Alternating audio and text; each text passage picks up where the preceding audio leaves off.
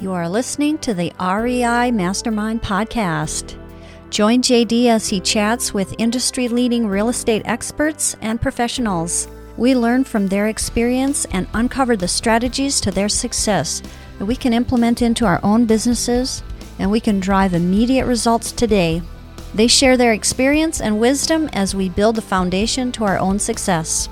This is the REI Mastermind Network. Well, we have a treat here tonight. Chad Willardson. He is the founder and president of Pacific Capital. Uh, he's elected to city treasurer for his city, managing $350 million portfolio. Uh, that's that's an insane number. You must be obviously living in a bigger place than I am. Um, I don't know if you're aware of this. I'm near Fargo, North Dakota. Oh so, wow! So yeah. you might even hear it in my accent. But uh, but what I really wanted to focus on is that you have a book that is going to be released tomorrow, and people can find it. Hopefully, when they hear this show, um, and it's called "Stress Free Money: Overcome the Seven Obstacles to Find Financial Freedom." Um, yes. So everybody should check that out right away. But um, and I understand that uh, first of all, you prefer contacting. You know, if people want to reach out, they can e- easily find you on LinkedIn. Yeah. And uh, yep. through your website, if they want to chat directly, called goals con- goalsconversation.com, right? That's right. Yeah, goalsconversation.com. Schedule a time to chat about your goals. No cost, no obligation. So happy to talk and see if we can find a way to give you some good advice. Yeah, well, I really appreciate your time here tonight. And uh, I think we're going to delve into some things that, you know, we, we're really into uh, the transactional real estate market. You know, everybody right. that listens to our show is either wholesaling, buy and holds in a variety of categories. But um, what I really wanted to dive into here today is talking about why we do what we do and some of these obstacles that you bring up in your in your book you know, that's a that's a great question. We talk about financial goals with people and whether they're in real estate or whatever business or investment vehicle they like to use. I always like to add the phrase so that dot dot dot. You know, so mm-hmm. I said like what's your goal? Well, my goal is to have you know 300 doors. I want to have an investment portfolio of multifamily and single family residents and this and that. And I want to be making this much in passive income a month and I like to ask that question at that moment, which is so that what? You know, let's find the let's find the purpose and the meaning behind your financial goals. And I think that's where we discover a lot of what's driving you. So if you say so that so that I can send my three kids to any college they get into, or so that I can uh, provide the travel experiences for my family that we never had. So I I, do feel like the goals and the uh, you know the purpose behind what you're doing in real estate does matter. It, it, does give you that purpose that can guide some of the investment strategy that you're going after. No, I, I, I can't agree with you more. I mean, and and and it's typically that exercise that could possibly give you that proper motivation to keep the keep the wheels turning, right? Yep, hundred percent. If you if you know why then you're more motivated. You, you've attached purpose to that investment deal or to that dollar amount. Um, a lot of times people just, it's like imagine you're, you're shooting archery, you know, bow and arrow, and you go out into the forest and there's no targets, there's no goals, there's no purpose. You're just kind of shooting into the wind, shooting into the forest. You don't have really something to aim at and a purpose. A purpose and goals based planning gives you something to aim at and like you said will give you a lot more motivation to actually achieve or reach those goals you know when you when you say going through this exercise you know so that you know dot dot dot do you mm-hmm. advise people to um, maybe even write that down? Or like how far do you suggest they go into that exercise? If you don't write it down i don't think it counts. So that's a 100% yes.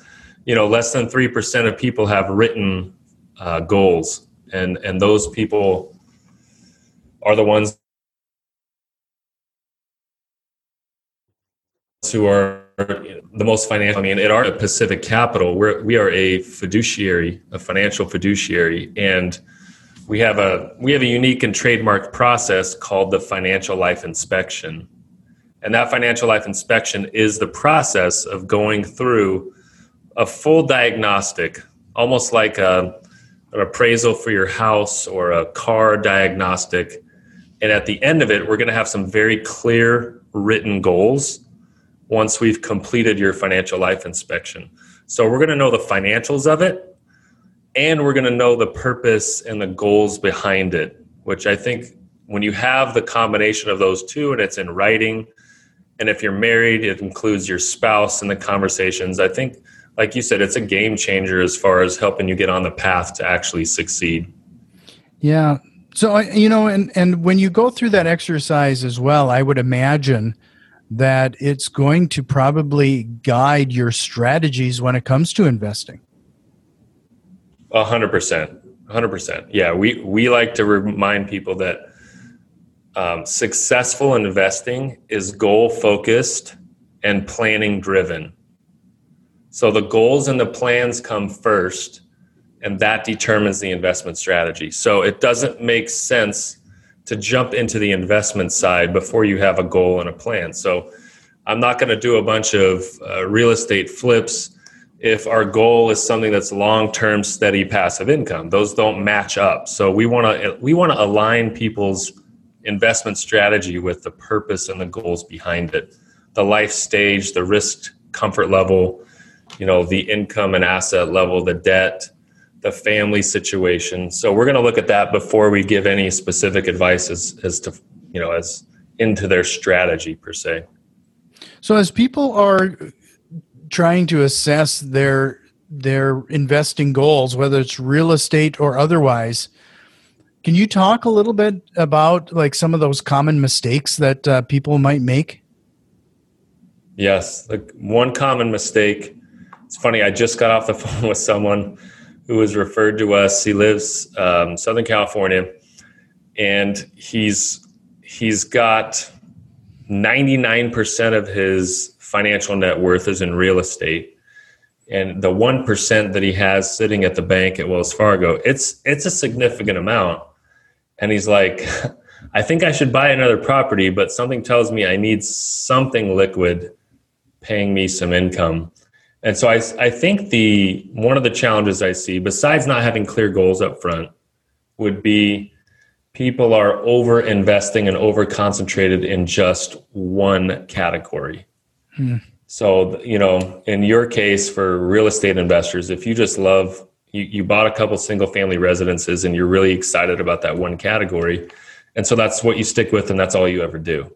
Hmm um, it makes a lot more sense to be diversified. And so the analogy I like to use is if you're going to plant trees and fruit trees for 30 years from now, you want to plant a different variety of trees. You don't want to have 25 apple trees and that's all you've got. You know, you want to have crops and fruits in different seasons. And sometimes certain investment categories are doing well and other times it's not doing so well, but that's why that diversity and variety will pay off in the long run. Yeah. You know, and, and what I what I think is really uh, interesting is is that usually when you're trying to diversify, you need some additional help. You know, when we've been talking about when it comes to real estate investing, you should be building your network. And when you're not comfortable doing something, you find somebody, you add somebody to your team that yeah. is skilled and comfortable in doing it in this case it's financial advisors right? You know we yeah. we'd want to find somebody that we can add to that team that has that expertise. Unfortunately i'm going to use your analogy with with the mechanic. Right. Um it's hard to find somebody you can know like and trust when it comes to this category. I mean it's your fi- finances. It's something that's very personal it's something yep. that we're trying to establish. How do you how would you advise somebody to to find a good financial advisor?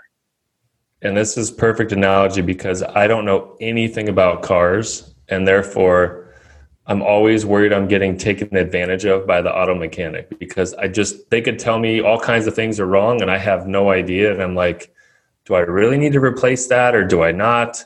Mm-hmm. And it's it is kind of an overwhelming or intimidating or scary feeling for sure. Um, I will show the book since it did just come out. And uh, mm-hmm. one of the chapters is actually about financial salespeople. That's one of the seven obstacles I list in the book that people have got to learn how to see through. And it's uh, chapter four biased advice from financial salespeople. Mm-hmm. I think that's one of the biggest challenges people face is that, like you said, number one, they don't know who to trust. And number two, they're used to being sold to or in a high pressure situation. You know, imagine going to the doctor and the doctor already has some pills that he's trying to give you off the mm-hmm. shelf. And he hasn't done any health diagnostic. You don't really know him well. You, you, there's no trust or comfort level. Unfortunately, that's that's the case with many financial people out there, and that's why I think our industry has such a low trust factor. Um, I'd say if you're looking for an advisor to help you in in your planning, number one, you should look for a fiduciary. So less than five percent of financial advisors are fiduciaries. That number is thankfully growing, but a fiduciary is someone who is independent, objective. They're legally bound to put your interest ahead of their own even if it makes them less money. A fiduciary doesn't get paid investment commissions or anything like that. So you're going to find a much different consulting relationship experience if you're working with a fiduciary than if you're working with someone who works at a big bank mm-hmm. or a big insurance company where they're trying to sell and you know reach a quota make a quick commission and move on. Um, that's not the those aren't the people that are going to help you plan for the long term. So looking for a fiduciary looking for someone who's got credibility good reviews um, it, a fiduciary will be very transparent about their costs. So they're right up front you know exactly what you're paying. It should be a flat rate. Um, so I, I think that that's to me that's first and foremost you need to make sure the incentives are aligned a fiduciary does well if you do well. Mm-hmm. You know, a broker or an investment salesperson or an insurance agent, they just want to close a deal and get a get a paycheck. So it's a, it's a little bit different of a of a value proposition, I should say. You should also look for someone who has experience in what you are looking to get advice in. Right? Mm-hmm. Um, you wouldn't go to a fitness trainer who's completely out of shape and never exercises and eats poorly. And yet, I see many people go to financial advisors who they themselves are in no position to be giving financial advice. They haven't taken the advice, they don't eat their own cooking. Mm-hmm. Um, as a business owner, like I own Pacific Capital, I, I left Merrill Lynch in 2011 and I started this business and I went through all the ups and downs and the challenges of starting and owning and growing and building a business. And for business owners, they really like knowing that I'm also a business owner. They like hearing about, you know, I invest in real estate. I have a lot of rental properties. I own a business. So clients who are like me, they really value my advice because I'm doing the same things I'm advising them on. Whereas if I was someone maybe just sitting in a cubicle at a bank, I'd be giving advice from theory you know, or from a book I read. So I think you should find a fiduciary advisor who has done things that you want to accomplish or is doing them and can give you advice from their own experience. I think that matters. So that it's interesting. You how long were you at Merrill Lynch if you don't mind me asking? Yeah, I was at Merrill Lynch for 9 years. So and what caused you to start your own? So I left and started Pacific Capital on 11 11 11 a little oh. suspicious oh. there for good luck. But I, I, was so turned off by the bureaucracy and the just the i felt like i was in a tug of war. You know my one arm was being pulled to please the the bank managers and the the higher up banker people at merrill lynch and the other arm was being pulled by what the clients really needed most Mm-hmm. And I once I found myself in too many conflicts where I was like, okay, do I do what the higher up bosses want or do I kind of stiff arm the company and tell the clients what I really think? And when it got to that point, I just said, you know what, I have to leave. Like I can't.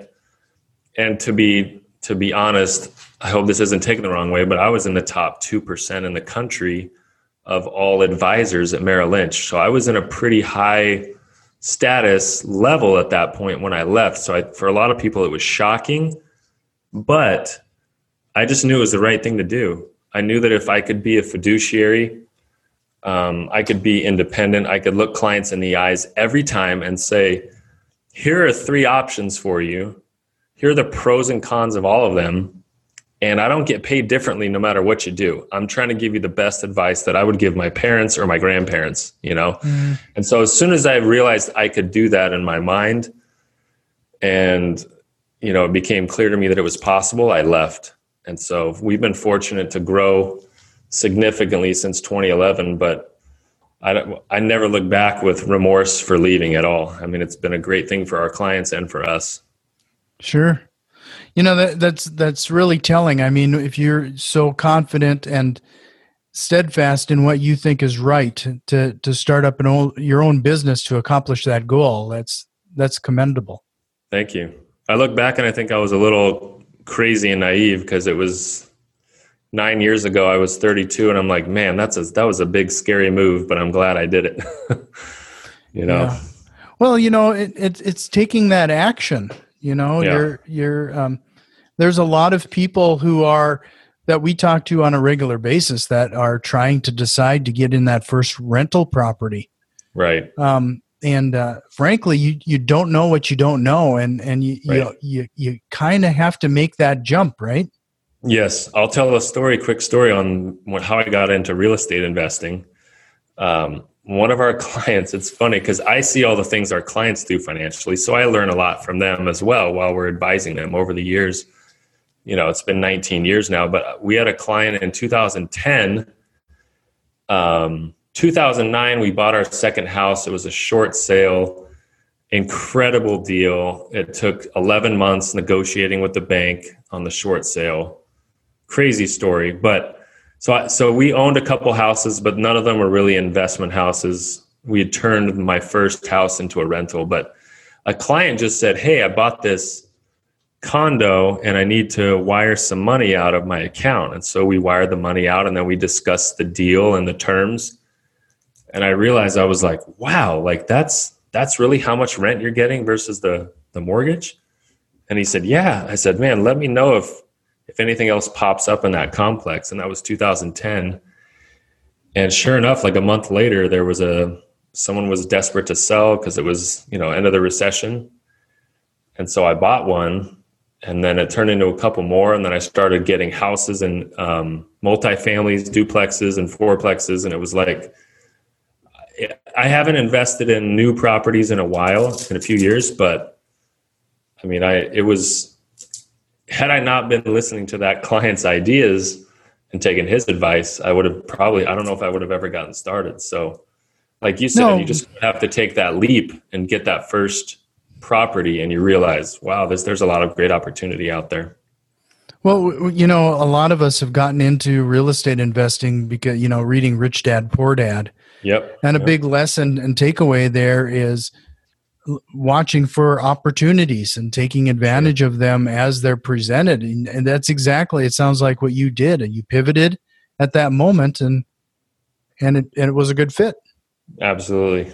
Yep, yep. so that's that's a, that's remarkably that's that's a great skill like to be able to pivot and identify an opportunity and go for it. Takes a little courage but sometimes it you just have to jump in you know. Well, and exactly. You'll, you'll learn. You'll learn as you go. so, well, I don't want you to give me all of your secrets from your book, but you gave us one already regarding how to pick a financial advisor. Are there any other little secrets or gold mines you could you could possibly share? Yeah, let me just let me uh, tease the the seven obstacles which I made into chapters. So the first obstacle is no clear goals. So we talked about that a little bit. You've got to have mm. goals first. The second obstacle is financial fast food. Um, that really gets into what to consume and what not to consume when it comes to information out there. A lot of the financial entertainment news media. Oh, sure. Number three, we talk about focusing on the wrong number. Number four is the biased advice from financial salespeople. So we talked about that. Number five is the F word, and we don't we don't swear in my house, but the F word is fees. So we talk about how to really how to how to cut your costs when it comes to working with investment advisors or financial planners, whatever. Number six is taking on too much risk or not enough. That's something I see a lot of is people people come in and they're like, "Oh, I'm I'm really safe. I'm conservative. I don't want to do anything that's too high risk." And then their investments are extremely aggressive and risky. It's it's totally opposite of what they think they are. Or vice versa, people are sitting in cash and they say they're growth focused investor and they've got tons of money earning almost nothing and they're like well i'm waiting for that opportunity and so we'll take a look at how we can invest their money and then potentially utilize some portfolio lending and other things to get them into their real estate deals when the opportunities come up mm-hmm. And then number seven is letting your feelings get in the way. So that's you know we talk a lot about I, I, share a bunch of different examples of how emotions come into making financial decisions. And i think that's very important is when you have a third party fiduciary advisor on your team, they will help you see through your biases and your feelings and your fear, you know, your FOMO, your potential regret, all that, your greed sometimes, all that stuff. So, mm-hmm. uh, if you can remove your feelings from your financial decision making, you're going to be more successful. Yeah, I think that's a more of a struggle for people than they even realize. For sure. Yeah, they've got to mm-hmm. recognize it first. So, so you know, I, I do want to remind people that you know we just covered those chapter highlights from your book. It's available probably now. Head yeah. over to Amazon to pick up pick up a copy. Um, in fact, I, I noticed the uh, Kindle version is a pretty attractive. It uh, is for the right first now. for the first week. The Kindle is discounted to ninety nine cents. So, yeah. no excuse not to pick that up. Yeah, that's that's great. And uh, so, with that, uh, we we we've covered quite a bit of ground here today, and I wanted to also remind people that if you wanted a deeper conversation with Chad, make sure to head over to goalsconversation.com or reach out, hit him up on LinkedIn. I, I, I, I noticed that you're pretty active on LinkedIn. Absolutely. So, so in the end, um, we we talk about uh, all of these things and and everything that is really top of mind right now is the whole current economy the environment with covid the election this yep. i mean everything's going on right now yep. what do you think the market's going to look like at least short term in the next i don't know 6 9 months I mean, it just seems so unstable. yeah, there's. It feels like there's a lot of uncertainty. Uh, feels like there's a lot of risk, and my honest answer is I have no idea. that, that is my honest answer, and I will always give you an honest answer. But I do know a lot of things that people can do to prepare. Um, we stress test people's financial plans every day when we do the financial life inspection, we're going to look for the risks and the gaps and the places where you're unprepared for a potential downturn, for a recession, for interest rates changing drastically, for inflation going up a lot, which could happen. You know, we've spent a lot of money as a government lately and inflation has been low.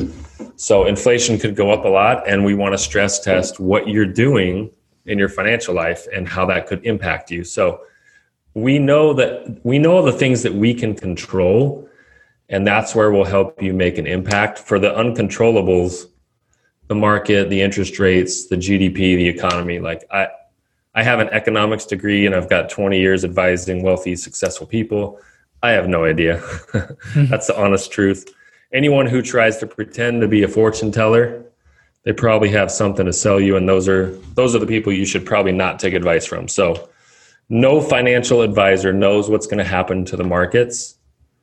And uh, there's a lot of danger in predictions. So if anyone's saying, well, if Biden wins, this is what's going to happen, or if Trump wins, this is what's going to happen, That's not true. Nobody knows. Um, interestingly enough, when you look at the data, the stock market is up between 8.1 and 8.9% during election years, regardless of who wins. So uh, there's a lot of hype and there's a lot of noise and there's a lot of fear, but that's pretty common. I mean, the news media gets paid based on clicks and views, and so that's going to continue. It's whether it's you know trade wars with China or some specific geopolitical risk, we can't control that stuff. So you need to be planning, preparing, and investing, controlling what you can control, and that's all that matters. Yeah, we, we use this term on the show quite a bit that you need to maintain a persistent, consistent behavior when like it comes it. to real estate investing, yep. but when it comes to any kind of investing for that matter. So, this is a perfect example of even though there might be a lot of turmoil going on, we need to, like you mentioned, remove our emotions. Yep. Just be consistent with our numbers, adjust yep. accordingly, and yep. just keep keep moving forward, right? And, and you can't predict the financial stock markets, you can't predict real estate, but you can know that in 10 years, I'm going to be 10 years older. And so I need to be investing and preparing and being consistent no matter what, because that time's going to pass anyway. So anyone who says, oh, well, real estate's going to go down in the next three months, so I shouldn't buy now, I should just wait. I hear stuff like that all the time. And I'm like, well, where's your crystal ball? Because I, I've put a lot of time in this business and I don't have access to that crystal ball. You know, so it's unpredictable, but our behavior is completely predictable if we focus and if we're intentional. Sure. No, you know, and and uh, uh you know, I, I warned you. It was we're probably in a in a blink of an eye. We've already spent a half an hour here. yeah. Um, before we wrap things up, are, is there any question that you think we probably I should have asked you here tonight? No, I I think um, the only thing that comes to mind that I like to remind people is that I genuinely believe. Uh, first of all, most people feel anxiety and stress about money. It's one mm-hmm. of the mm-hmm. leading causes of divorce. It's it's leads to bad health. I mean, it's a real thing, financial stress. And I believe that you can achieve that level of stress-free money, that that relationship where you're not always worried about it, regardless of your income. So you don't need to keep thinking that if I just get a raise or if I just make a little bit more, then once I'm there, I'll relax. You know, once mm-hmm. I make X, then I'll be happy. Then I'll, or I'll start doing some investing and planning once I get to X. That's not true you can have success, you can have financial freedom, you can plan and prepare. I've seen people do it at many different income levels. Um, and so you, you don't need to wait. There's no good reason to procrastinate the prioritization of your financial life because money touches everything you do. So you've got to be, you've got to make sure you're square, especially if you've got a family or a business or other people that depend on you. I think it's even more important. So that's what I that's what I wanted to end on. And I don't think we could end it on a better note. So um, just to wrap up a few, things, you know, we we uh, I like to pull out a, a, few things that we talked about in a in a quick summary. Um, really like the the fact that we focused on don't let your emotions drive your investments, um, and and that's a great way to get into trouble. I, I I couldn't agree with you more. I really like that we talked about the fiduciary and finding that type of advisor. And I don't think a lot of people know enough about that as an option. We we kind of lump all of the financial advisors in the same bucket, yes. and those those fiduciaries are really a great option. Um, I really like that you also talked about the the opportunity of finding that advisor that has the experience in the type of investing you're trying to get into. Um, right. So uh, I, I think we don't typically like to ask those type of questions for some reason. Mm-hmm. So we got to build that. It's it's a relationship just like anything else. It's it's not off limits. If you're going to date someone in a financial relationship, you've got to ask some tough questions. And then when you're visiting your goals regarding your investing, um, write it down. Otherwise, it doesn't count. Doesn't count. write them down. Count. Absolutely. So again, I can't thank you enough. But if you really want a deeper dive, first of all, definitely pick up the book at 99 cents for the Kindle edition. Take advantage. I mean, come on, it's a buck. Um, yep. Definitely head over to goalsconversation.com if you want a deeper conversation. Um, and uh, I, I think that exercise alone, well worth everybody's time. But uh, reach out to Chad on, on LinkedIn. Is there yeah. anything else, sir? No, that's it. I appreciate you having me on. I enjoyed it. I really appreciate your time, and it. This is just a great topic that I think we need to visit more often. So, thanks for the Thank for the advice and guidance. My pleasure. This has been the REI Mastermind Network. You can already tell that we've made some changes, and a few more are on the way. If you are interested in what we have planned, head over to patreon.com slash REI Mastermind and support the show today. Financial contributions are always appreciated, along with a like, share, and review. It really helps us grow and reach more people with this valuable information. See you next time, and tell a friend.